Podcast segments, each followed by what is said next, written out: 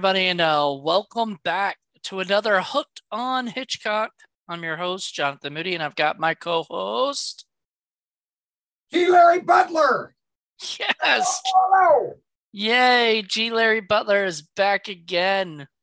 Uh, this is our 20th episode.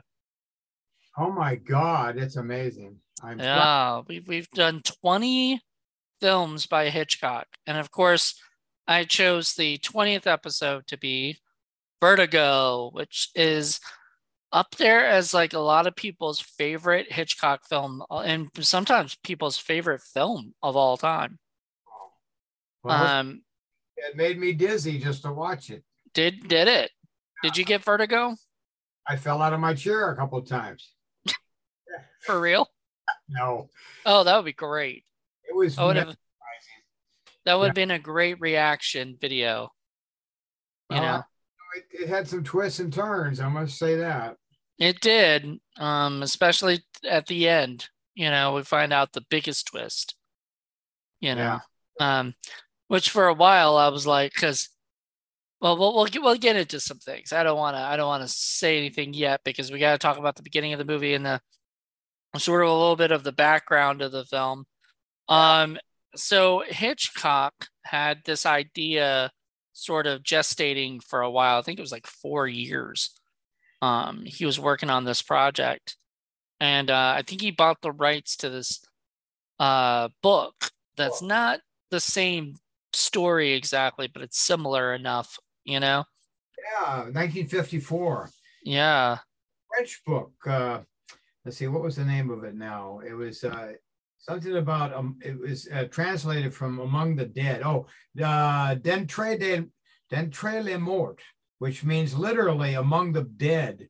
And in English, it's uh, called the living and the dead when they when they translated the book. But anyway, so he bought the rights to it. And, Well, and it, it's interesting because like this is one of one of the few movies of Hitchcock that kind of gives you like this supernatural vibe in the beginning, you know?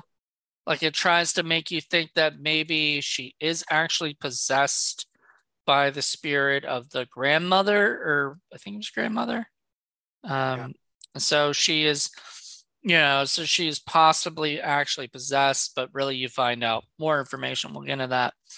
Um, so the it had like a couple writers came in to work on it. You know, originally uh Alfred and his wife Alma were the ones like writing the story, you know, for coming up with the story of what they wanted um it to be about. And then they brought in one writer and he wasn't necessarily the one they wanted. So they brought in another writer and and finally they got the writer that, you know, kind of wrote the majority of the of the script. And it was I mean, it's a it's a great story. You know, it's a great film. Um it's not my favorite. I will I will say that straight up. It it's it, it's up there in the top like 5 or whatever of mine, but it's not it's not my favorite of his. Um and in fact, for a long time I, I couldn't really watch it. I got bored. You know, it's um I feel like it's a little bit too long of a movie. What did you think? Uh, I didn't feel that, uh, but you know, I don't think it's my favorite either. But it's right up said. But this one, I didn't feel like it was overly long. long. The other one, some of his other ones, absolutely. Um, but like the last one we did, but Yeah. the- I, I really was Under Capricorn, it was just a little. 15 minutes too long. Mm-hmm. This one, I was uh, glued to it. In fact, I watched it twice. I watched it once with my wife, even, and she really liked it. So Hmm. She's not easily pleased with certain movies, but this one she liked a lot. So that's uh, kind of a proof positive. It's a it's a winner. But um, yeah, I, I from the word go, I was you know from the opening montage, you know, with the eyes and the swirls and all of that, I, I was hooked. I'm also not a very big Jimmy Stewart fan. Like, um, if I were, if I had to be Team Jimmy or Team Cary, I'd always go with Cary Grant. You know, um, he's uh, I don't know. He, uh, to me, uh, Cary usually has a little bit more of a charismatic, um, James Bond sort yeah. of um, suave, debonair, suave, debonair, and then suave, not suave, suave, de- mm, debonair, and uh, you know, kind of character. And and Jimmy's sort of like, and and this was perfect for for him. He, he's supposed to play like an everyman, you know like you could see Jimmy as well as you could see yourself getting kind of lost in this stuff. He's kind of a goof, you know, when he did like the the invisible rabbit, Harvey, stuff like that, you know, and I used to imitate him and his stutter and oh, and uh, so this one I I it was a little more serious, serious version of himself. Maybe it's like the real Jimmy Stewart. So this is more like James Stewart than Jimmy. James Stewart, yes. You yeah. know. Um, but yeah, he uh well, I mean, I don't know. I, I do like some movies he's, you know, he he's in, but this wasn't I mean, this was probably my favorite role of his, honestly. Um I think it was it was made for him, basically, you know. Um I, I like I don't think Cary Grant could have done this, you know it would have been a different, completely different character, you know, in my opinion. Yeah, possibly, yeah. Um, I wonder if Hitchcock and Stewart got along. He didn't usually get along too well with anybody, but but uh, I think he got along with Jimmy because he's worked with Jimmy and Cary a couple times. So those actors, I feel like he got along really well with, you know those guys kept wanting to work with him, but, but maybe I mean they just wanted to work with him. Who knows? You know, continually. Huh. So anyway, um, the, what is the tagline of this? Well, how would you sum up this movie? Oh, the law, like the log line. Um, log line, yeah. Sorry. I I would say, uh, man is in you know a a former investigator is uh, is asked to investigate uh, a man's wife and finds some inter- you know some more disturbing you know facts about them. I don't know. Like it's it's hard to like come up with like a like concise easy Let, let's see what the well i've the, got let me read it for you a san francisco retired police detective with a fear of heights is obsessed with an emotionally disturbed, beautiful woman he's hired to trail. And that's pretty much it. But it's just one sentence. Usually, when you pitch a project, you have a what they call a log line. For those of you that does, doesn't know that, but um, anyway, so that kind of sums it up, and it, it leaves a lot out because it it leaves a lot uh, about how um, he's been tricked and all mm-hmm. of that. Well, a lot of that is in the is is is plot twists and stuff that they don't want to spoil. Um, another log line from IMDb says a former San Francisco police detective juggles wrestling with his personal demons and becoming obsessed with a hauntingly beautiful woman he's been hired to trail who may be deeply disturbed. Right. And that kind of gives you sort of a little bit more information, but not doesn't tell you what happens because you kind of don't want to know that. But there are like ones that give you more information. Uh, he was he had demons of his own, and she had of her own, and some of them were not real. Some of them were acted. Yeah. So anyway, it's kind of interesting that you both had demons.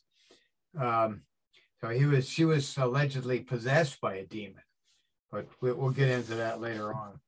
But uh, supposedly, so like the beginning, you get the dream sequence, and actually before then, before before you even open into anything, you see the amazing, amazing computer graphics that we get in the beginning of the movie, uh, the opening credits and stuff, and that was done really, really well. Um, I forgot who did those graphics um, the visual effects, basically.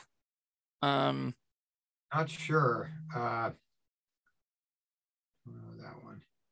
Let's see. The title sequences are done by Uh, well, it says John Whitney Sr. was the motion control designer. Um, let's see. Do they have special effects or anything? Uh, huh. I'm not sure. Um, Robert Burks did the cinematography. George Tom Tomasini did the editing. He had also edited North by Northwest, which we'll do later. Marnie, The Time Machine, Seven Faces of Dr. Lao, um, The Birds, you know, tons of different, lots of, he's edited a lots of uh, Hitchcock movies. Yeah. I like some of the people that were involved in it, like the, the costume designer, Edith Head. She's one of the most famous of all costume designers in Hollywood. Uh, Genia Larry, I can't see you. You oh, went. Sorry. what happened? I don't know. It just fell, I guess. Kind of. Uh. Keeps going down on me. I don't know why, but Edith Head was a costume designer, very famous in Hollywood. So I was surprised to see her on this. I didn't know she ever worked with Hitchcock before. I think she's she she might have done a couple things with him. And then um, let's see who else. Uh, the the music was fantastic. Well, the costume, by the way, real quick, the costumes were like the the the wardrobe was amazing. So her her clothes and that well we'll get to that, but that's that scene with him picking the clothes for her. oh, I know. Yeah, but we'll get to that. We'll get to that later. Um, was Bernard Herrmann. I guess he's worked with him before. Very intense, eerie music. Well, he didn't do the composing for Vertigo. That's what it said. Oh. It what did I look up? I saw something different. Bernard Herrmann. it says. Uh, yeah, Bernard Herrmann did the uh uh did the composing. And he's yeah, he's got a lot of those. Like he did uh Psycho, I believe. Ah. If I'm correct. Yeah, he did Psycho. He did Taxi Driver. He's worked with Brian De Palma, you know, um, on some stuff, and uh, he's he's just an amazing uh, composer.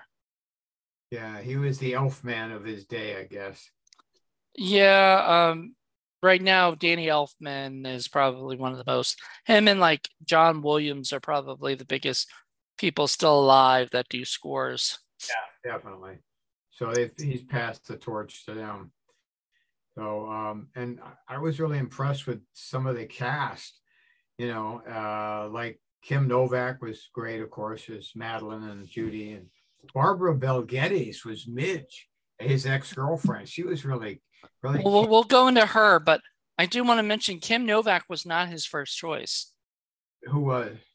Uh, it was um, girl, girl from uh, uh, what is it? Uh, in Psycho, but not um, not Janet Leigh. Um, Vera Miles. Vera Miles actually even tested with the clothes and all of this stuff. But then something happened with Hitchcock and he wasn't able to make it at the time that they were supposed to originally. And then after that, um, uh, when they went to finally go do it again, Vera Miles was pregnant and couldn't do it. Wow. So he was really upset. Uh, but I think he still had a contract with her, and that's why he used her in Psycho. Huh. Oh, but uh, he want originally wanted her, and she would have she would have been good. I mean, I think Kim Novak did a fantastic job. Oh yeah. And yeah, you're right. Uh, Midge was, uh, which I had never, I had never heard of um, the actress who played Midge. Um, you look on her IMDb page, it has an older picture of her, but I'm familiar with her as she was older later on. Uh, oh yeah, well you, you mean older as in when she's older, not older as in like yeah, she was in she was in Dallas. Um yeah, exactly. Is right. that where you remember her from? That's one of them. Yeah. Um she was actually in Alfred Hitchcock Presents. Ah. It seems like a lot of um his actress actors and actresses that have worked with them on con- you know different movies uh, get on uh, Alfred Hitchcock Presents. Oh. Interesting. Uh, but yeah, she's been in a few things. Um, God, it must have been an interesting time to like make mo- be in movies and shit. yeah. Yeah. Um, back back then. Um, I, I belong in the fifties. Everybody tells me because I, act, you know, I, I, I, I can be really big. And, uh, Tom Helmore, who played uh, the Gavin Elster, the husband who calls on uh, him uh, on on Jimmy Stewart. Uh, he had been in the Time Machine. He was in Time Machine. He was in uh, he was in episodes of like Have Gun Will Travel. Um, I didn't recognize him. He you was did? Was he the lead in Time Machine? Yeah, was he? No, Rod Taylor was H. George Wells. He was Anthony Bridewell in it. I don't know if that helps helps you out. I think the uh, I think the lead in Time Machine was Alan Young. Okay. Yeah, he didn't didn't look familiar. So But yeah, he's been in some stuff. Um, let's see. There was, there wasn't. It was interesting. There wasn't that many characters in this movie. Um, the it says the coroner. Who's the coroner in this? Do you Oh. remember that character? I thought that the guy who played Pops was pretty interesting. The older guy, the book. I liked him. Yeah. So I didn't I didn't know who he was. I didn't write it down, but He, uh, well, his name was uh, Const- Constantine uh, Constantine uh, Shayne, and he was in The Stranger, Christmas Eve, Until We Meet Again. huh. The I liked I liked the lady who ran the uh, um, the the hotel. Oh, I've seen her before. She was in a lot of westerns. Well, she was in the Waltons. No, well, that was Grandma Walton. That's Yeah. right. I saw her. She was in Sabrina, the original. I really have some interesting comments about her uh, later on. Okay. You know, Um, and then like I liked see, like I said, there wasn't that many uh there wasn't that many characters, but every but that that also made it all kind of stand out. You know? Yeah. Um there was a character that was car owner mistaken for Madeleine. Oh, Remember? yeah. he right. first saw the car and he ran over and he saw the Raptor. Uh, that was Lee Patrick. That's her name, and she was in Auntie Mame and uh, the Maltese Falcon. Mildred Pierce. Mildred Pierce. Don't be darned. No, so she was in a couple other couple that. couple projects. Um, and that's pretty much it. Everybody else, I don't really know. Like, there's Scotty's doctor. Remember that was the guy who, uh, because he later on was in the um, kind of in the uh, uh, I guess psychiatric hospital, which Yeah. I didn't feel like. I mean, I I don't know. I guess I guess something like that would sort of make somebody have to, to have a break, you know? Oh, true. Uh, but yeah, so we'll get in all that. Anyway, to to go to start with, basically, it starts off with some amazing main title sequences they almost look 3D to me, you know? The, the director of photography was Robert Burks. Was had he worked with Hitchcock before? I really liked his work. Um, I don't think so. I mean, I don't know. Hold on, let me let me check. So Robert Burks, you didn't to catch a thief. Yeah, he was. He was his uh he was Hitchcock's uh DP for many of his projects. All right. good. All right, let's uh, I'm gonna go down the line real quick. Oh, where does it start? Um oh wow. All the way to Strangers on a Train. Is that it? Yeah, I guess Strangers on a Train. then I confess. Um, dial M for murder, rear window to catch a thief, troubled Harry, the man who knew too much, wrong man, vertigo, north by northwest, and the birds, Marnie, and that's it. Huh. So, wow, on his like some of Hitchcock's most uh notoriously beautiful, you know, kind of movies. He wasn't the DP for Psycho though. It doesn't look like. Interesting. Some of those things. Very dramatic in background, in some of the more intense uh, plot twists. Well, he did the one thing that really became a big tool, and I've even used it before. Uh, it didn't look nearly as good on my uh, on the way I did because it was too dark where I did it. But uh, there's a really cool thing. Like you've seen uh, Jaws, right? Yeah. You know the scene where uh, Roy Scheider's watching the water, and then he sees the, the uh, he sees the shark attack, and it, all of a sudden it like pushes into him, but everything else pulls back. Do you remember that shot? He Mm. like he's just laying on the beach or sitting on the beach, and he sees the stuff happen. So all of a sudden it pushes onto him, and they um what is it? The background all goes back, and that is an actual technique that uh, he used in Vertigo.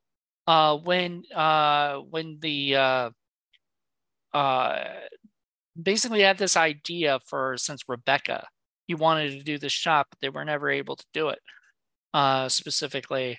And he did it for this because, as we all know, Jimmy Stewart's character is an acropho- acrophobic, um, and he is afraid of heights. And he looks down, and as he looks down, he's looking down. It's coming back up, and it's it's making this really crazy, like feeling of like you're kind of got vertigo yourself and um, and that was a technique that he learned that he learned to use and he used on Vertigo. Later, J- uh, Steven Spielberg's used it. Many other Kubrick, I believe, has used it. A lot of other filmmakers have used this technique because it's fantastic. Yeah. So, So, uh, but yeah, so in that scene, he's uh, in a dream sequence. He's running. Well, it's a more more or less a flashback dream sequence because we actually get to see what what happened. He has this dream that he can't. He's trying to reach out to help the guy. The guy's falling, you know, and stuff. And uh, and that remember like the, the beginning of the movie. Well, yeah, we nobody probably knows unless they've seen the movie what happened. So we should explain that. It it starts out where there's a police chase. They're chasing a crook and two cops. One plainclothes detective, which is Jimmy Stewart, and uh, he slips. He's the third one to jump from one roof to another, and the, the roof's very steep. So he slips all the way down and catches a hold of the gutter. And he looks down, it's about a thousand feet down. So he's thought, oh my God, I'm a goner. And the and the cop that jumped before him reaches back and tries to pull him up, but falls to his death. And so we, we never do find out how he got out of there. How could he Right. his own. So some some people suggested that this whole thing was a dream right before he himself plummeted to death. so I don't know. That was a little far. That's a that's a little that's a little much. So you mean to tell me like this is he's all dead when he's doing this whole movie? I don't know, but I uh, don't like that. I don't I don't like that theory. But somehow he got out of that situation. But that gives him PTSD as well as acrophobia and vertigo. So, mhm. so he's a mess and he quits the police force. So uh, uh, that's how it starts. And then we we go to uh, him, uh, I think, with his girl ex girlfriend Midge. They're just friends now, and uh, she's uh, talking to him, and he says, "You know what? Uh, I think I can cure this this this thing I've got, and and and, and by golly, I'm going to try it right now." And so he Yep. cool, and he, he, he That was a good Jimmy Stewart. I, I used to do them a lot, you see, and um, I could probably uh, get back into it. Well, but but but but what, what I was saying, uh, he looks out the window as he's climbing the chair and he and he has an attack and he falls into the arms of Midge, he, uh, who's hopelessly devoted to him. And he's not to her, of course. He just wants her as a friend, but which is very sad. It's a running theme throughout the movie. So anyway, Yeah, well, she wants him, and he doesn't want her. yeah. So anyway, so that's how it starts, and then we realize, my Well- God, bad So who? What is he doing now? right now. Yeah, like what is his job? Oh, well, he's uh, at, at his leisure. He's retired. Uh, she says, "Well, why don't you just take a vacation?" He said, "Well, I am on vacation. I'm, you know, I'm, I, I, I, I don't have a job. Yeah, I right. wonder, you know, But I, like, what? What is he? Why does he just keep hanging out with Midge?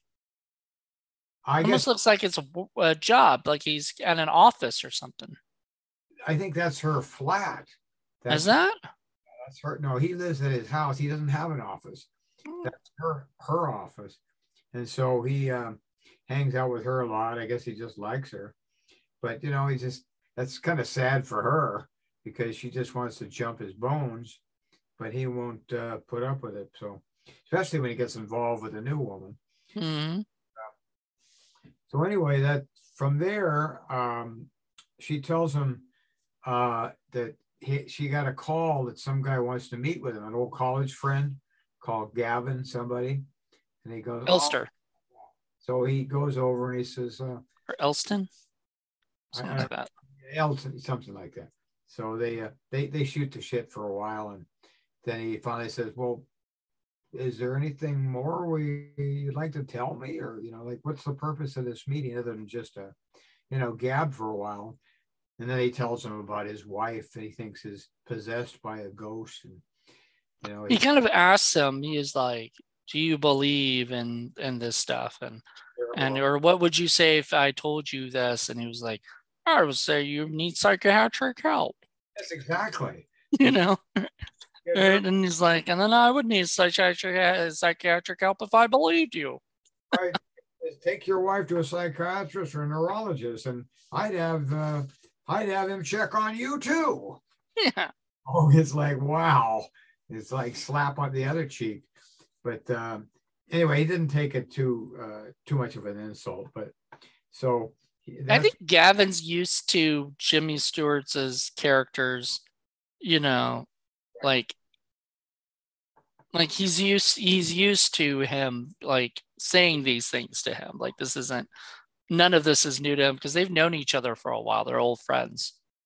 then he makes a proposition about you know, he's following his wife. And he says, Oh no, no, I'm retired. I don't want to do that. And he says, Well, and then he kind of convinces him to at least come and see what his life looks like at a at a at a bar they go to, a bar restaurant called Ernie's.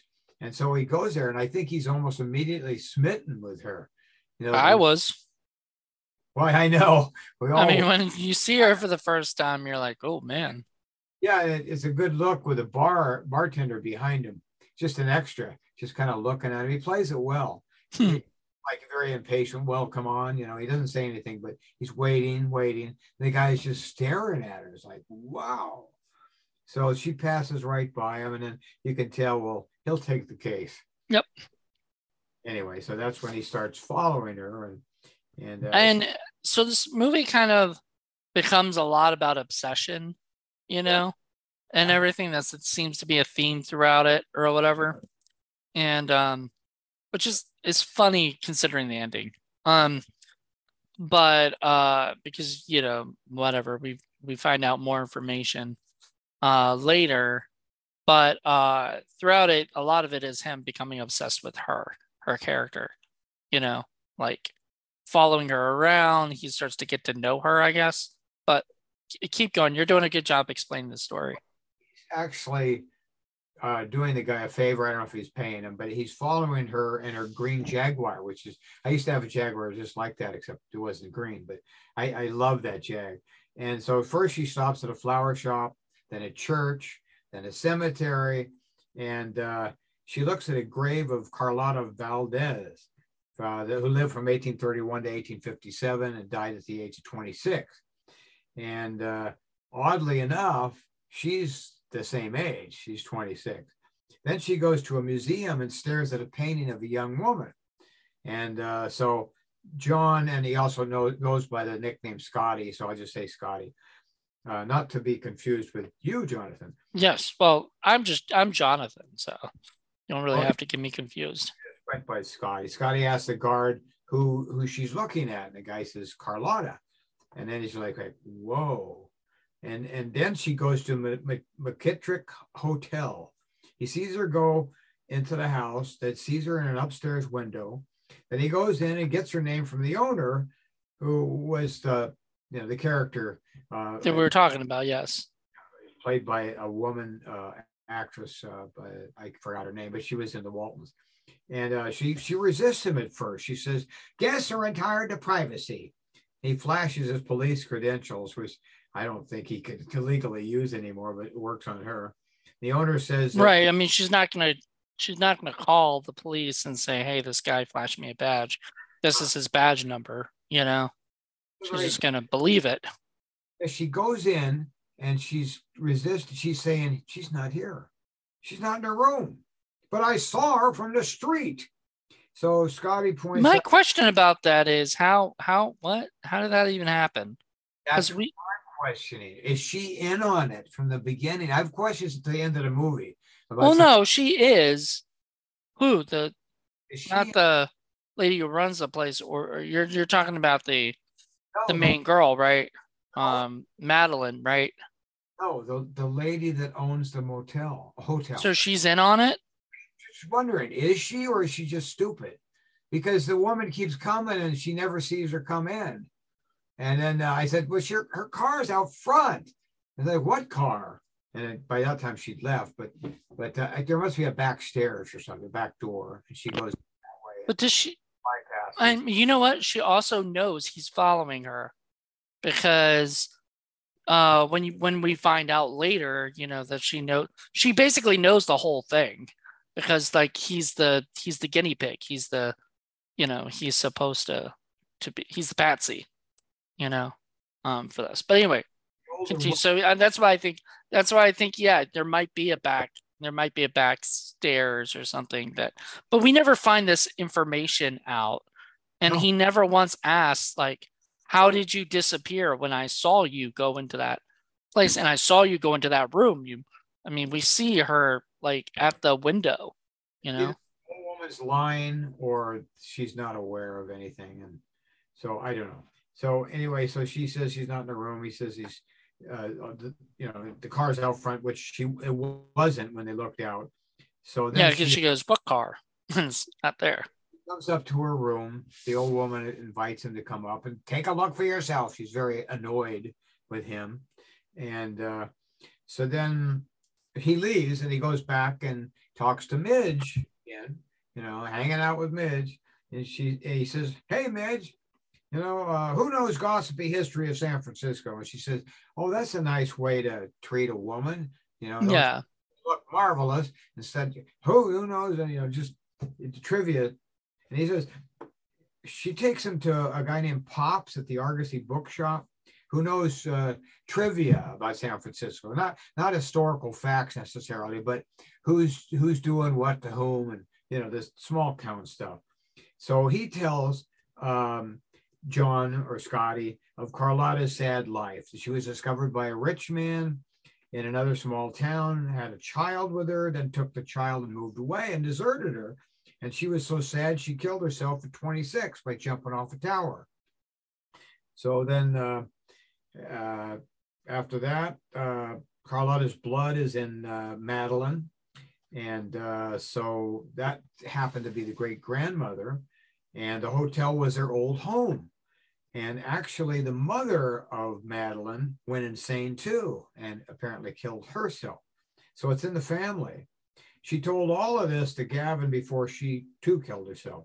So he now he follows Madeleine to Fort Person, uh, Fort Fort Point, I think, near the Presidio. I know San Francisco well, so it's nice to see all these hot spots. And uh, so uh, she uh, she falls into the bay while he's watching her, and freaks him out. So he dives in and pulls her out and takes her home. And uh, apparently later we find out she didn't really fall in, but he has a Coit Tower view, which is a spectacular view of the tower. And she wakes up in his bed naked. And then uh, Gavin calls and, and, and John tells him what happened. And Madeleine happens to be 26 too, which is a coincidental. Yeah. Well, it's not a, Nothing. what we find out is not a coincidence at all. All of this is not a coincidence. Um, yeah. Well, she she like talks to him for a little while, you know, because she's like kind of confused as to why did I wake up in a guy's bed and you know that I didn't, you know, like what happened. Yeah, like how dare you? Well, he just saved your life, honey. Yep. But, he didn't save her life. We found that out later. And then she kind of disappears. Yeah, she leaves out the front door, drives off, but guess who's watching her?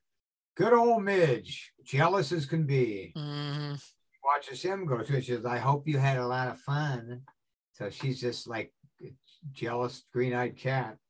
And uh, first Midge runs away, then him. And the next day, guess who turns up at his place? Well, they meet again. Madeleine comes to his house and leaves a letter, and he's saying, "Oh, you got something for me?" And she uh, and she says, "Yeah, it's a letter of apology and thanks."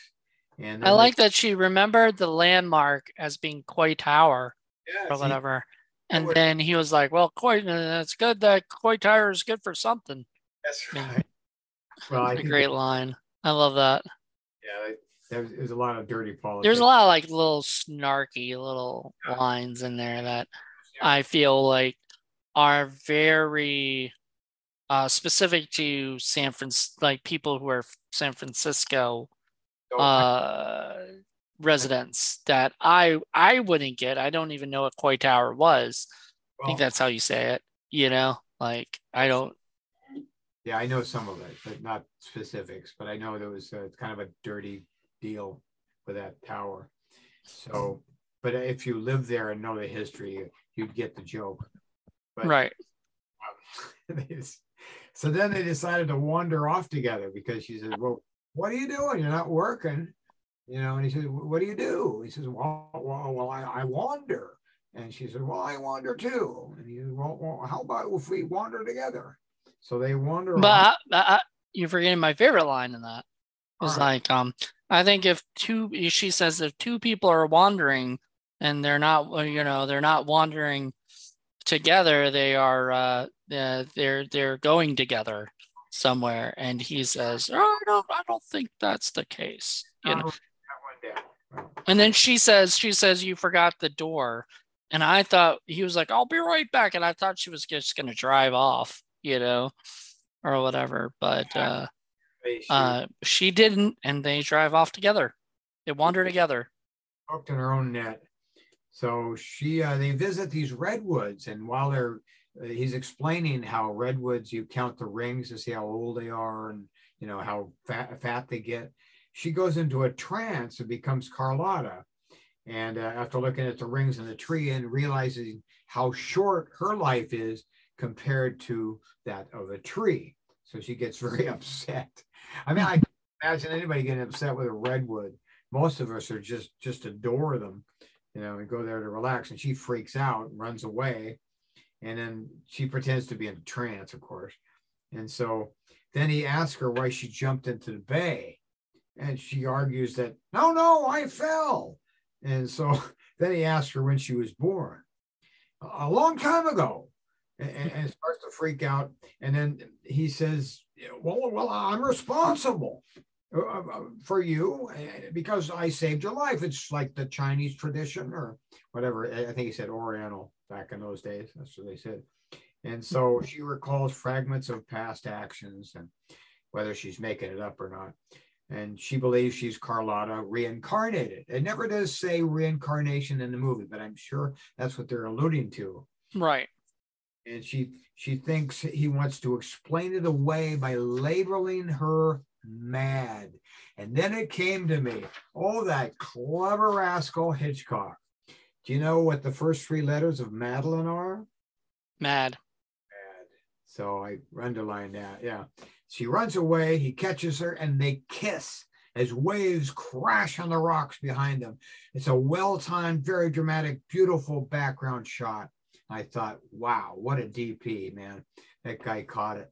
And later, Midge calls uh, him over and shows him a portrait of her as Carlotta. Do you remember that scene? Mm-hmm. That pisses him off because she's trying to make light of a very serious situation. He's already in love with this woman, and she dares to presume that she's as good as Carlotta.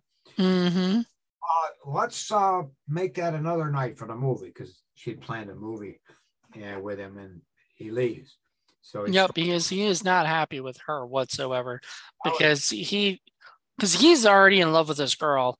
Midge is trying to trying to get in between and stuff and and steal his love, but he has no interest in her whatsoever. And he just he thought she was just playing like just being a kind of uh making a joke about it, but really he wasn't making it. She wasn't making a joke. She was trying to get him to see that and maybe he will start to he will like her for you know or whatever but it doesn't work. And then she gets mad after he leaves. She starts drawing all over the painting you know um it backfired and she made a mess of things and she, she's never going to get him now. Nope. But i could kind of relate to how he felt. Um so then uh, madeleine calls John and tells him her dream. He says it's a, a real place, you know, uh, San Juan Bautista. It's an old Spanish missionary preserved as it was about 200 or 100 years ago. So they visit a mission to dispel a nightmare. Mm-hmm. Down there. And, and he tries, or yeah, he tries to get her to remember when she was here last, uh, as she's sitting in an old carriage. And and then uh, she starts to, re- uh, to recall a scene from 100 years ago and then they kiss. And then she says it's too late and runs towards the tower. Well, she also says look if uh, something happens to me you know um later. But what? tower. Yeah he chases her and catches her. And she says it's not fair. It wasn't supposed to happen this way. And then your line that you said. Yep. So believe- it's ba- basically says that you know it, she'll uh you know if something happens to her just know like that they're you know that she loves them basically. Believe that i love you uh I, I i always wanted to love you and i'll keep loving you if you even if you lose me. Let me go into the church alone. And he said absolutely not. I'm coming with you. So they run into the church upstairs to the tower. He chases her and then he, he because of his vertigo he can't go all the way up. Mm. yes and then surprise he sees her fall and her body land on the roof her scream. Now did you watch it on high definition by any chance? I probably did. I had to pay for it. Okay. So when i saw the body fall you know it looked like a it absolutely looked like a fake body. It looked like a dummy you know and we find out we come to find out it's it's you know it's it's the dead body of the um of the of the actual you know person. But i thought that was a, I thought like they were just pretending like somebody fell you know? But the uh but the, the truth of the matter is they threw the the body off and everything. And so I thought for a second, oh my God, is somebody gonna have to go in there and like, like what? What are they? Uh, for the longest time, I thought this was wrong. Like the cops, you know, we're gonna come and see a basically would see a dead, uh, like a fake body, you know, on the ground. Like how are they gonna explain that, you know, and everything? But it's a, it's a, it's a, a dead body. But anyway, that that comes to later, you know. Let's not spoil it. But uh, well, we can spoil everything because. Oh, okay, I can go ahead. I thought just in case the audience wanted to. Well, hopefully the audience has already seen this movie. First of all, okay. and B, they're gonna get they're gonna get spoiled throughout the whole thing anyway. Here. Oh, in that case, uh, it was already dead. Apparently, mm-hmm. already broken his wife's neck. Yeah, he already broken his. But when did he do that? I wonder. well, I was watching this. I didn't seen it before, so I didn't know any of that.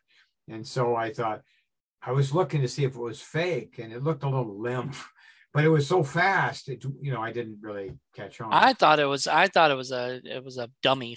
You know, a body, and it probably was. We knew it's a movie, so it'd have to be a dummy. Yeah, Uh, they're not going to throw a real person down there. unless there was a trampoline down there or something. But I, I didn't think so. But But even then, that's a that's a that's a scary stunt for anybody or to yes, have to do. Is like falling like that the way they fell too. Was a mock-up, and there was only like five feet down. But but I thought, But "Ah, she screamed. yes, she's not the woman who falls. Yeah, because she's already been dead, so she couldn't have. We we think I think that that's her. She's really dead because that's my first time seeing it. You know why this movie wouldn't work today? Who's that? because in today's world we have we have detectives who will know that he she was already killed before she fell you know there's there's ways of finding when they see the neck break they'll know that's not from the fall that was from That's uh they, yeah, at the yeah time. so nowadays the forensics lab would figure that out and that would be something that like this guy would already be fucked but uh in real in this time period they don't i don't think they had the forensics team that could have figured that out so they would have just thought that he she died uh breaking her neck falling down you know on the thing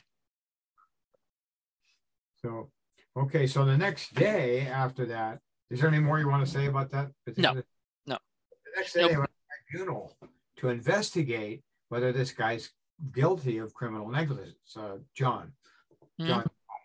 Uh, so- scotty just Scotty. We'll just call him Scotty. But um, uh, so his boss is there, other cops are there, VIPs, and Gavin, who uh, he planned to commit his wife to a psychological or psychiatric hospital, apparent according to him, but of course he's lying. Um, due to uh, Scotty's fear of heights, doo hire to stop her suicide, and Gavin knew that about it Mhm. and planned this accordingly.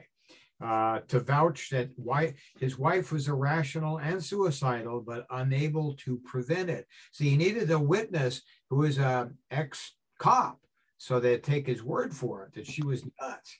And uh, she was nuts they needed that they also needed somebody to witness her going up there witness the fall you know and on top of that we find out later come to find out that the guy figured out that he you know that they used his uh, agoraphobia you know uh fear of heights to, Needed- to to not go up there all the way he needed somebody disabled. Yep. That- It was a perfect witness.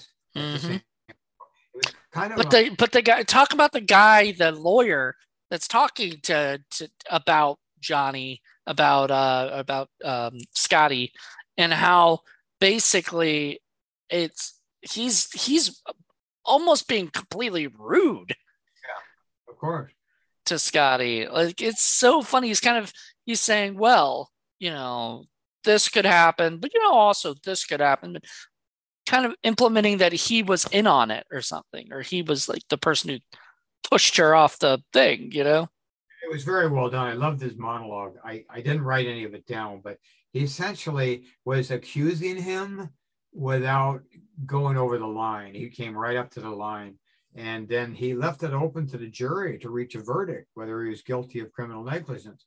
His big thing was, even though uh, you know he had the the, the, the acrophobia and ver, uh, vertigo, he didn't he didn't stop her and uh, that's not an excuse, he said. That's not an excuse. And he ran from the death scene.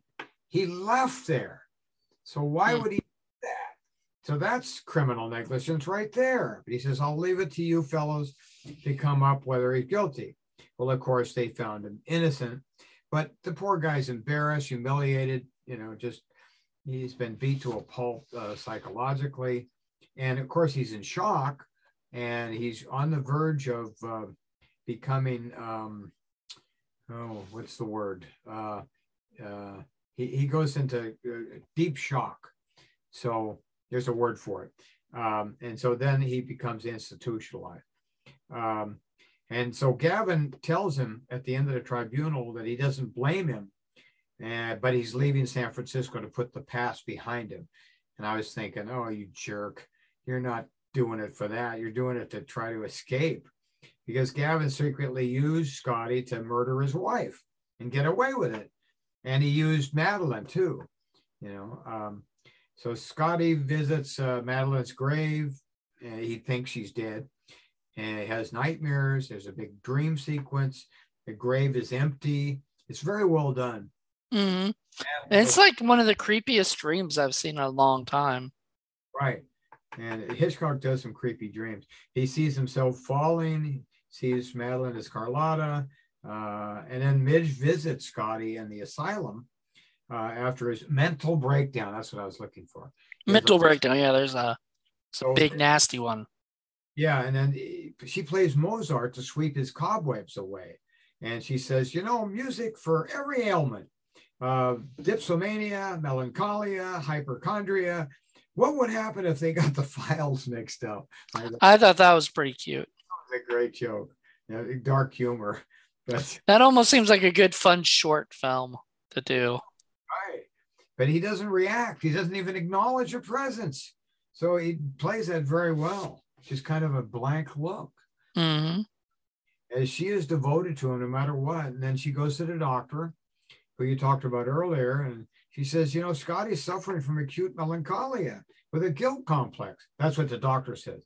It'll take six months to a year to pull him out of this. And Midge says he was in love with her and still is, and Mozart won't help. She, exactly. Like, you know, she says something about Mozart isn't the, uh, won't be the, um, yeah, won't be any help. And she, she kind of drags her tail out of there at the end of her, uh, for a while anyway. And one year later, he's out. And then that's when he sees the green jag and confronts the woman who bought it from Gavin. Yeah, which I, I thought was interesting because he thought at first, I guess he thought it was her. Then he goes and talks to her, and then she says, "Oh, I bought it from Gavin Elster.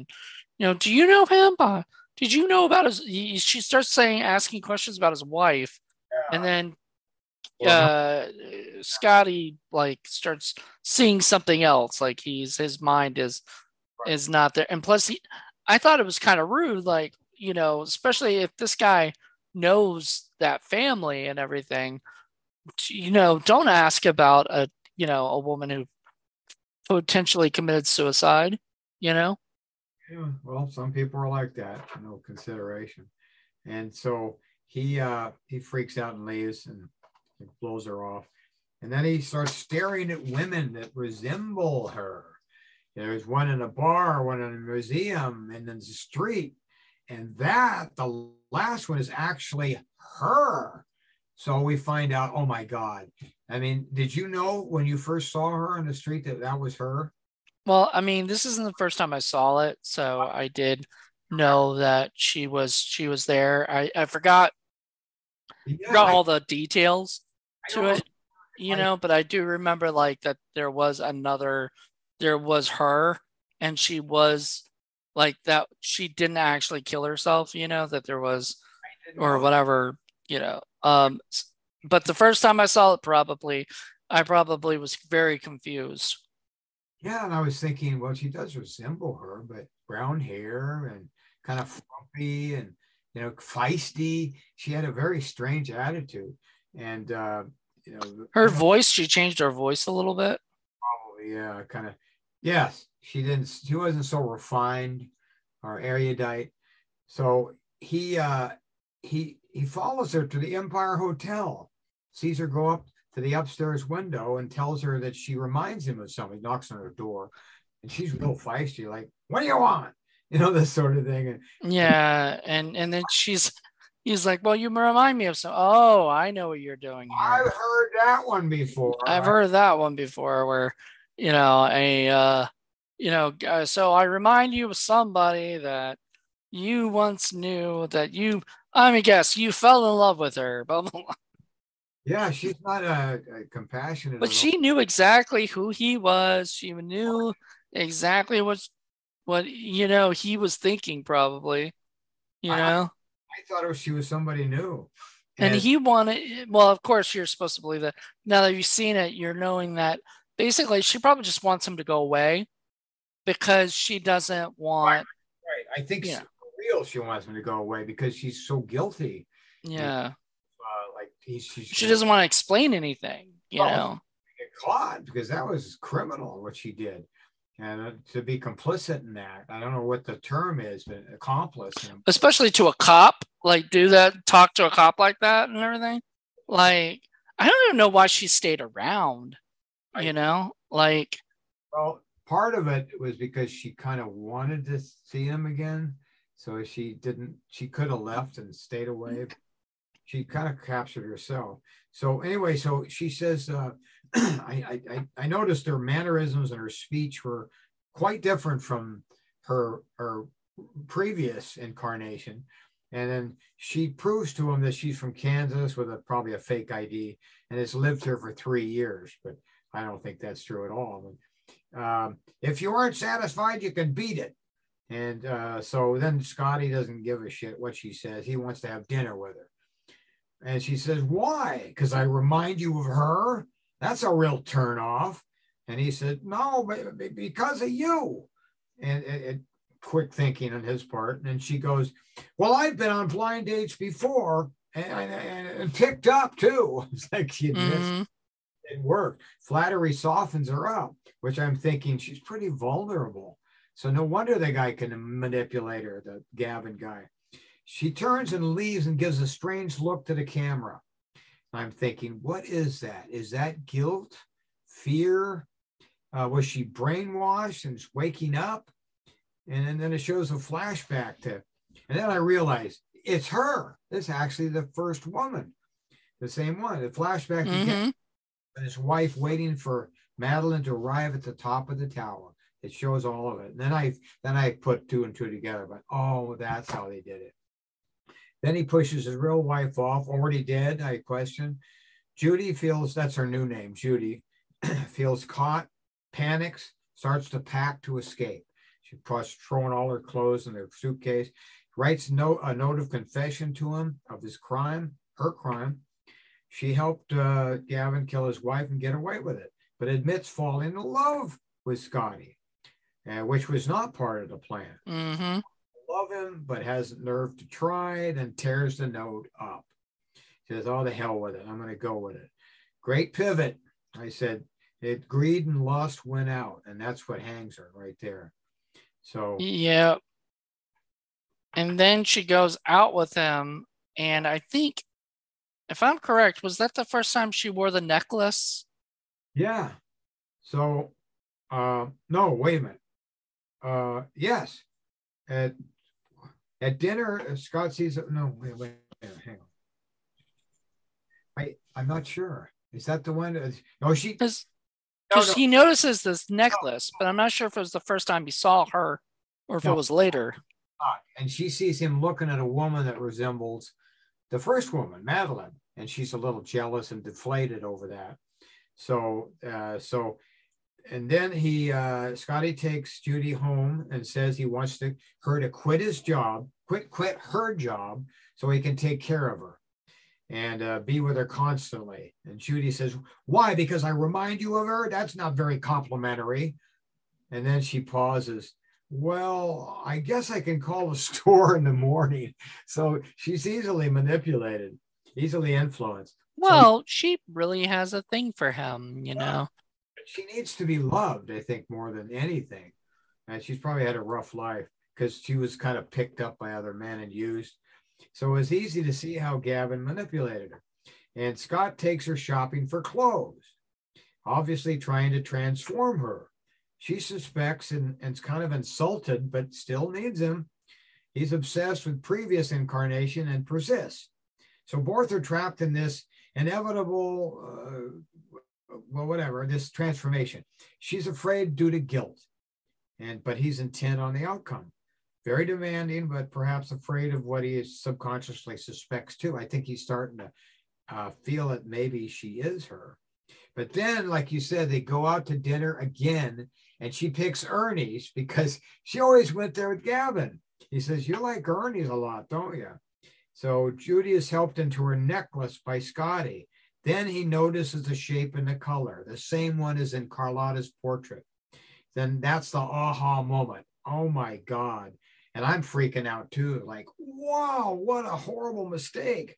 Now he knows he's been fooled and it's the same woman and he's furious at being tricked. Mm-hmm. Now his love turns to hate. And, and then he takes her back to the church tower. So that's Exactly. Takes her back to the church tower. She doesn't want to go there. She keeps, you know, she keeps trying to get him to um uh to turn around and there's a an amazing exchange where she explains everything and it is on this um uh well I thought it was on here but I guess not I guess the the letter that he she wrote to him uh was on on on IMDb oh, but so they go to the they go to the tower and he actually walks up you know his he's he doesn't have his fear anymore uh of uh heights because he's i guess because he has a purpose and he feels like you know like he has this drive to do it to to get up there. To punish her. Uh, he says, you know, that's a fatal mistake, that necklace. Judy, I don't want to go up there. He says, too late. Guess what? That's the same thing as Madeleine said to him. It's too late. hmm Scotty realizes how Madeleine tricked him, how Gavin's real first wife was up there, and Madeleine was a counterfeit copy. After Gavin threw his wife off, Madeleine and and uh, and and Gavin hid until the coast was clear, and then they drove back into town. And I don't know how they waited there that long because they, you know, the inquest and stuff, people examining the body. But uh, he says, you know, you should never keep souvenirs of a killing. You shouldn't be that sentimental. And so Gavin ditched Madeleine after he inherited his wife's money. He paid her a little bit, ditched her. And Judy says, I loved you. And that's why I came back and allowed you to change me. Scotty says, Too late. No bringing her back. So he realizes he loves a ghost, the imposter, and not the real woman. hmm As she plotted to kill and take advantage of him as a patsy. Oh, Now, honestly, I mean, as much as I, he wasn't, you know, he was never going to be like the person they, the suspect of, you know, this is always supposed to be a suicide, you know, and everything. Um, so they weren't ever trying to blame him. Um, I honestly was surprised. I thought for some reason that they would end up, that he would still be in love with her, you know, even after hearing this stuff. probably conflicted, probably a little of both, love, hate. You know, nobody likes to be tricked like that. Uh, the, the only positive thing he feels is he cured his vertigo. Like he went all the way up with her, remember? Yep. I cured that. Cured that and so he's happy about that but then so then uh they're yelling at each other well not yelling but they're talking to each other about this and she's still saying she loves him and all this stuff and he's like too late there's you know all that stuff and then uh somebody comes up the stairs you know? Done. a nun? And I, I i don't know did it scare her or something? Like Deliberately, she just heard somebody up there, but it startled him. And, yeah You know, and so she fell yeah. off the tower and, and died, I guess. So the same way that uh, poor, you know, talk poor uh, Madeleine uh, was uh, supposed to have died, you know, before neck neck got broke. you think that was fear and guilt, or just because it startled her? I don't. I think it was a little of both. I think it was maybe a little both, but like I don't. Maybe she thought it was a ghost. That's know? what I was thinking too. Is that maybe she was thinking she was seeing like the ghost of the woman she, you know, sh- whatever the Madeleine, and uh, it, it was just some nun who was just coming up to the tower, you know. So anyway, I loved psy- psychoanalyzing these things, and I was thinking that's poetic justice for sure, but maybe it's divine justice. In fact, somebody suggested that in one of the remarks on the movie. It's a the nun is a symbol of chastity, and it was divine justice, you know, for whatever she did to him. So uh, I thought that was pretty interesting. So uh, anyway, it's um, she represents the polar opposites in human nature, like dia- diabolic and then angelic. And so she's being punished for that. And then, if you want to talk a little bit more about the movie, we'll do that. But I have something kind of surprising to tell you about Hitchcock. Tell me, tell me. I want to hear that. So this this is something I read, and so I copied some of it down. It says Hitchcock reveals his true self in this movie, his passion and his sadness. He deals with fear, guilt, lust, and loss in his characters. He delighted in humiliating his women, lashing out at his fetishes, because he had fetishes against the women. So he was kind of punishing them and himself uh, for his unrequited love, lust, and fear of them. He's afraid of them. They reject him. He punishes them. He does that again and again in all his movies.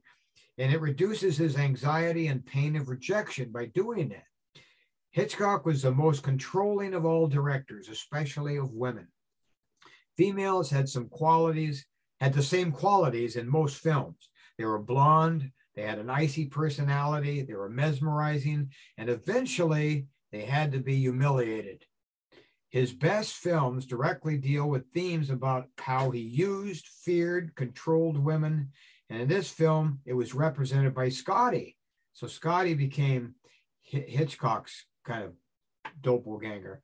Interesting, because like Woody Allen usually uses other actors to portray him in movies or whatever, and sort of lives out his uh, desire. They're usually older men who like younger women, and that's a thing for Woody Allen and Hitch. That's interesting that Hitchcock likes to sort of use the uh, that that they kind of use men to, you know. I always wondered about Hitchcock, why he was so mean to women, and now I know because he was obese, he was unattractive, and he knew that. But uh, he, he, could never get a woman in bed or anywhere near them, and so he was just like, okay. Well, I mean, he was also married, so I never stopped a director before. Uh, so I mean, should, but I mean, well, I know, but that that's in a, a perfect world. But no, I've always known pretty much took took advantage. So he's obsessed with Madeleine and uh, uh, Judy, uh, less polished version, who cares for him. This is Scotty now, who represents Hitchcock, who cares for him and helps him with his handicap, which you know uh, Hitchcock thought he had a handicap too, but takes advantage of him because of it, and who must then be punished and so Hitchcock, uh, who felt scorned by beautiful women, feels the same way. You must be punished. So I think uh, that's probably why he did it. And both uh, both Hitchcock and Scotty are slaves to an image, a beautiful, divine image that they could never realize. And, that's a that's a good way to look at it. I like that. So this is uh, I I really enjoy psychoanalyzing things like that. Now, um, I do have some questions. Oh, uh, by the way, Hitchcock appears in the movie. Did you see him? Mm. I, you know, I didn't catch it till a second time. My wife and I were watching it, and I just happened to glance up, and he walks right by. It was 11 minutes, 27 seconds in. He walks across in front of an office building, and it real quick, you know. Oh, okay. So, you know, it wasn't wasn't the the more fun Hitchcock no. where he is like next to the person and giving him a funny look or something, you know. I like those are my favorite kind of Hitchcock moments because my, my favorite yeah. was when he was in uh, what was the name of the movie uh, with uh, uh, James Cagney? I'm James Cagney. Oh, shit.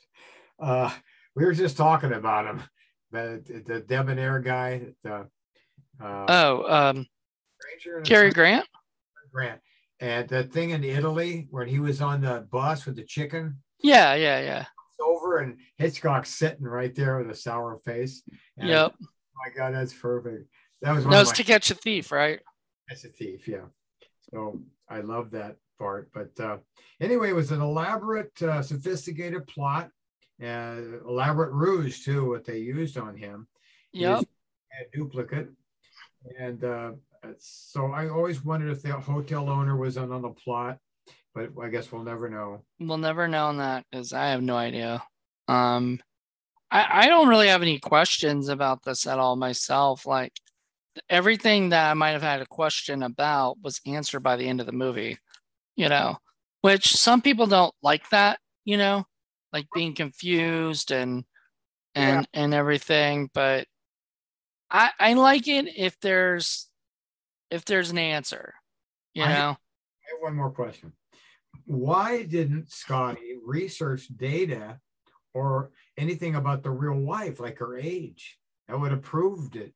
She wasn't 26, you know, or try to look up anything about her. Maybe they couldn't in those days, or or seen a photo of her or something. I don't think she looked exactly like the fake Madeleine, but uh, he didn't and he's supposed to be a detective, but I guess he just believed his friend and didn't suspect anything. Right. He he didn't think he he uh, he originally thought he was investigating the girl and just seeing where she went.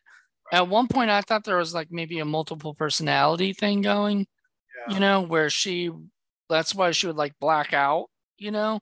I thought, and because he said at one point the uh, Gavin was talking to Scotty and was like, you know, she said she had only gone to this place and this place, but her uh but her speedometer said she had been gone like 95 miles, you know, right? So obviously she had gone further than what she claimed. So I thought she was blacked out from a personality and this other Carlotta personality had taken over and she really thought she was her or something. Okay, I was confused at first by that, and then I realized you're dealing with Gavin. Gavin's a liar. Mm-hmm. He could have just made up that number, you know. Just, oh, about the 95. He never took a trip. Well, just, right. But, but you, all of that stuff is, all of it doesn't matter because the real, we never meet the real Madeleine, I don't think, do we? No. I mean, we see her we see somebody who looks like her the whole time. You know, the real Madeleine's been dead. Who knows what she really looked like, how old she was, anything. I, yeah. Know, why would he want to re- replace a 26 year old wife? So I, you know, it's like, uh, yeah. What, what, was the what was the purpose? It's not like she like inherited a lot of money or something. Well, he inherited a lot of money. She was rich. It was her company. It was oh, he says that from the beginning. I I guess I forgot to mention that, but he was managing her company. She was very wealthy. And so killing her, she got her money. Got all of it. Yeah. And then ditched uh, the Madeleine, the, the, the fake Madeleine as well. You know, I would have taken her with me, but I guess he just wanted a clean break, go to Europe, you know, and start over. So he, I guess he got away with it. He got away with it. Well, I mean, was there any more? Did you have any more notes or anything that? So, um, I just said, uh, I so Scotty loved Madeleine for her mystique, not only for her appearance. I think it was the whole ghost thing, and you know, he was enamored in that as well. So mm-hmm. it's all wrapped up, you know, it's the whole enchilada. So I thought, yeah, that's probably what did it to him. It pushed him over the edge. Um, and uh, Madeleine feels that Carlotta demands that she die. Well, at least she said that. It was like preordained. But of course, she was lying. She's acting. So, you know, I don't think there was really any ghosts involved at all. But uh, I'm not a believer in ghosts. So, anyway, that, I mean, people can disagree with that all they want. I just, you got to show me, you know. Um, so I, so I, I just enjoyed the heck out of this. By the um, way, the Empire Hotel, where James Stewart eventually finds Kim Novak, uh, is as of 2009 the Hotel Vertigo now. No. Yep. They now call Hotel Vertigo, uh, formerly called the York. Um, it is located at 940 Sutter Street in the heart of San Francisco. Uh, Novak's character lived in room 501, which still retains many of its aspects captured in the movie. I know where that is. Now you can go find that if you want to. Go visit it. You should. You should go visit it if you ever go to San Francisco. Throw myself out of the window. Do you ever yeah, look out the window if you get a chance? I guarantee you they don't rent that room out to anybody, you know? Um, because they probably want to keep it like that so tourists who are huge Hitchcock fans can go You know take they, pictures. they should Well- have a mannequin up there dressed like her, staring out. The, that'd be something. That would be awesome. And it's just there the whole time. Like no matter when you pass by and everything, you just see it. that would be great. You should tell them that if you ever go there. Um, what I'll I'll call them up. Say, get that.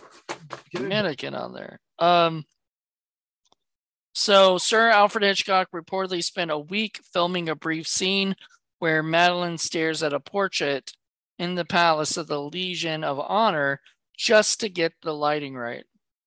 Wow. A week. A week. so meticulous. I don't I don't get any of that stuff. Like, I mean, I it looked great. But I- did it really need a whole week? Like that feels like a waste of Well, of time and money. that's the way he was. Then people like his, uh, not uh, Eastwood will sh- he'll shoot what three, three takes, and then he's gone to the next one. He said, if you don't get it in three takes, I don't give a shit. We're moving on. So I don't know how true that is, but that's the other extreme. Know? Right. That's the exact exact opposite. William Wyler, uh, one of a fantastic uh, director like Miss Miniver and a bunch of other movies. He is known for being very meticulous too, and he will he will go on hours and hours and hours until you get it right. Like you will you will get it until you get it right, and uh, he probably shoots even more just to make sure he's got it right. You know, and everything. And I don't understand. I don't. Well, nowadays with filming, you don't have film, you know, so it's not like you're wasting film, you know. So you can sort of shoot, but you are wasting time. You know what I mean? If you shoot a shoot shot after shot, but if you have money and you have, you know, months and months of time to shoot, you know what I mean? Like you should be fine. They had the money back in those days. It was studio film. So They did. Nowadays, they just want you to get it done. Well, I guess most TV shows and movies, real movies, are shot at least for three months. You know. yeah, yeah. Uh, I'm trying to find a really good, good trivia real quick. Um, Kim Novak already had a reputation for being difficult, so perhaps it was not a surprise when she refused to show up for work one day. She was striking for more money from her home studio, Columbia Pictures, who was paying her uh, twelve fifty a week, not twelve dollars and fifty cents, but one thousand two hundred and fifty a week. Even though they were receiving two hundred and fifty thousand for her loan out for this and one more movie, the ploy worked and Novak got ra- got the raise. Um, let's see. Uh, when Sir Alfred Hitchcock's wife, Alma Reville, saw the movie, she said that she liked it except for one shot where Kim Novak walks toward the San Francisco Bay, which she felt made Novak look too large on the screen. For years afterwards, when discussing the movie, Hitchcock would insist that Alma hated it. Huh. So she didn't really hate it, she just hated one shot in the movie. Um, I wonder, I wonder what his thoughts were completely on this. He was completely happy or not, you know. Um, oh, Sir Alfred Hitchcock originally wanted to cast Lana Turner in the lead role, but she wanted too much money and was dropped from consideration. Yeah, these uh, A-listers. Which is funny because like most A-listers wanted to work with Hitchcock. Maybe not then. I think maybe after Vertigo, they really wanted to. But most A-listers, I mean, they were proud to be in his movie. Yeah. Um, and I think that's about it. Uh, I guess we'll we'll wrap it up. Um, I just want to say thank you so much, Larry. Uh, this season has been fun.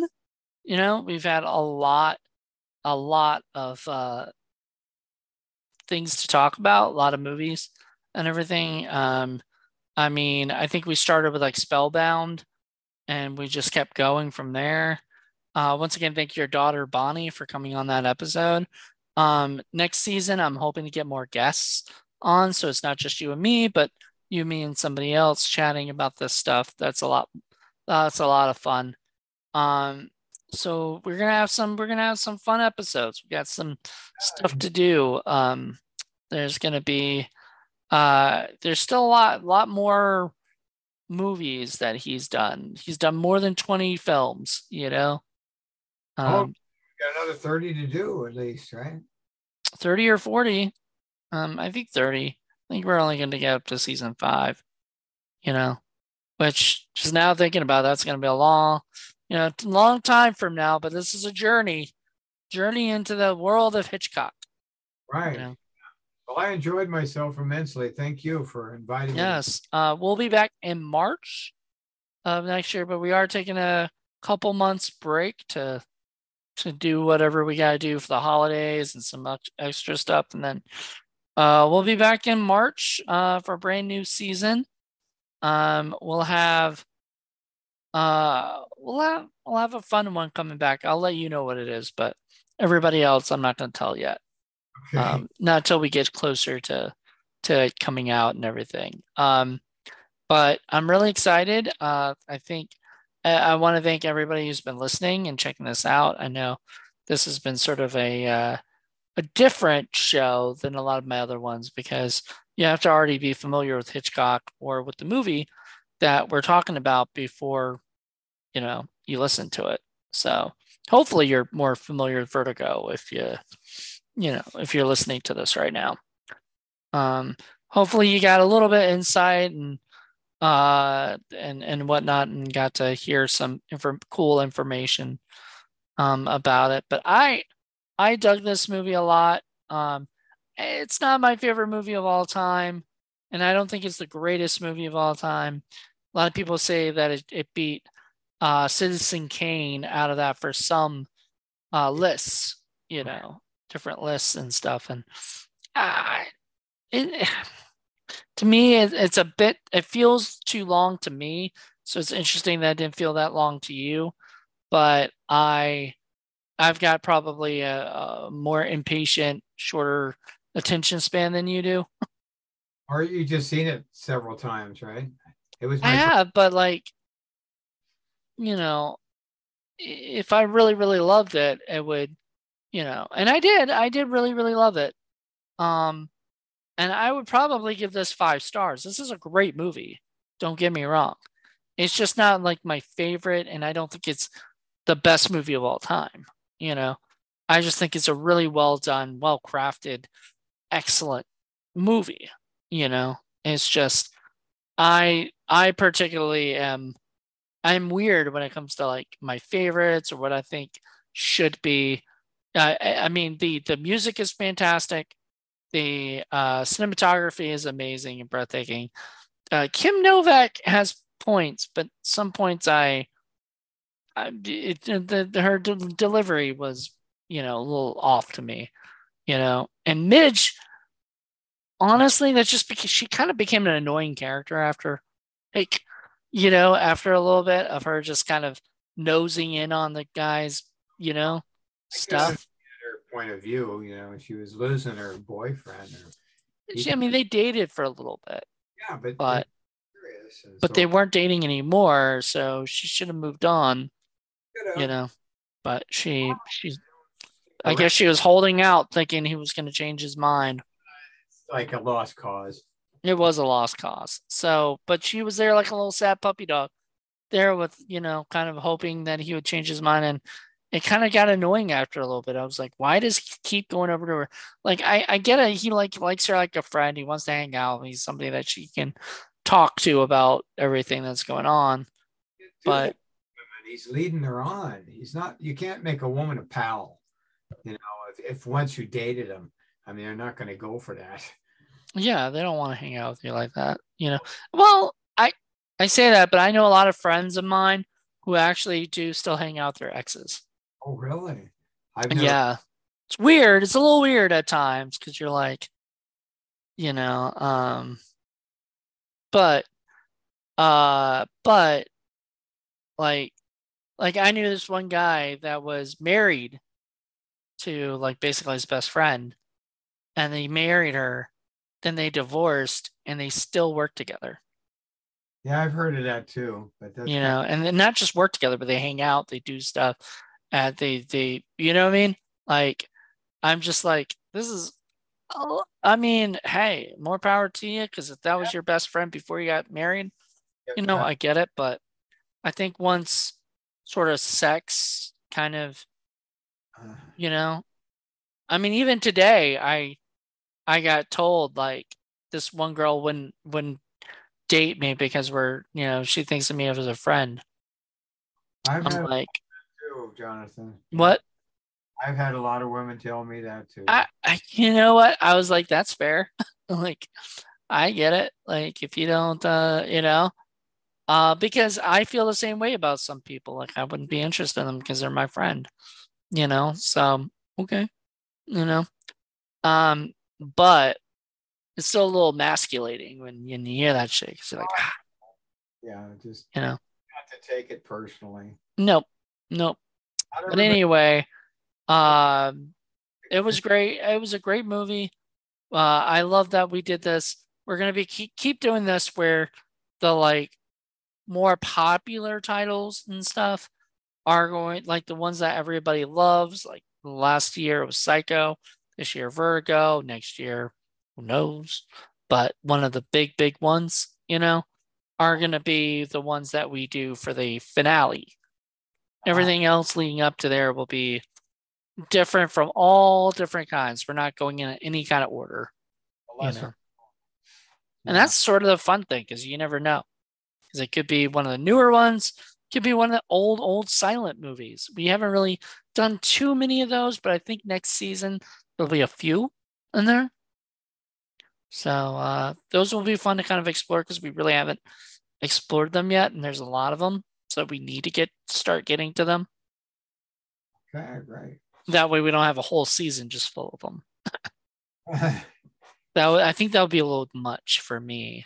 Um, every month seeing a, you know, seeing that. But if they're split up a little bit, that would be nice. Um, but until then, everybody, hope you guys enjoyed it.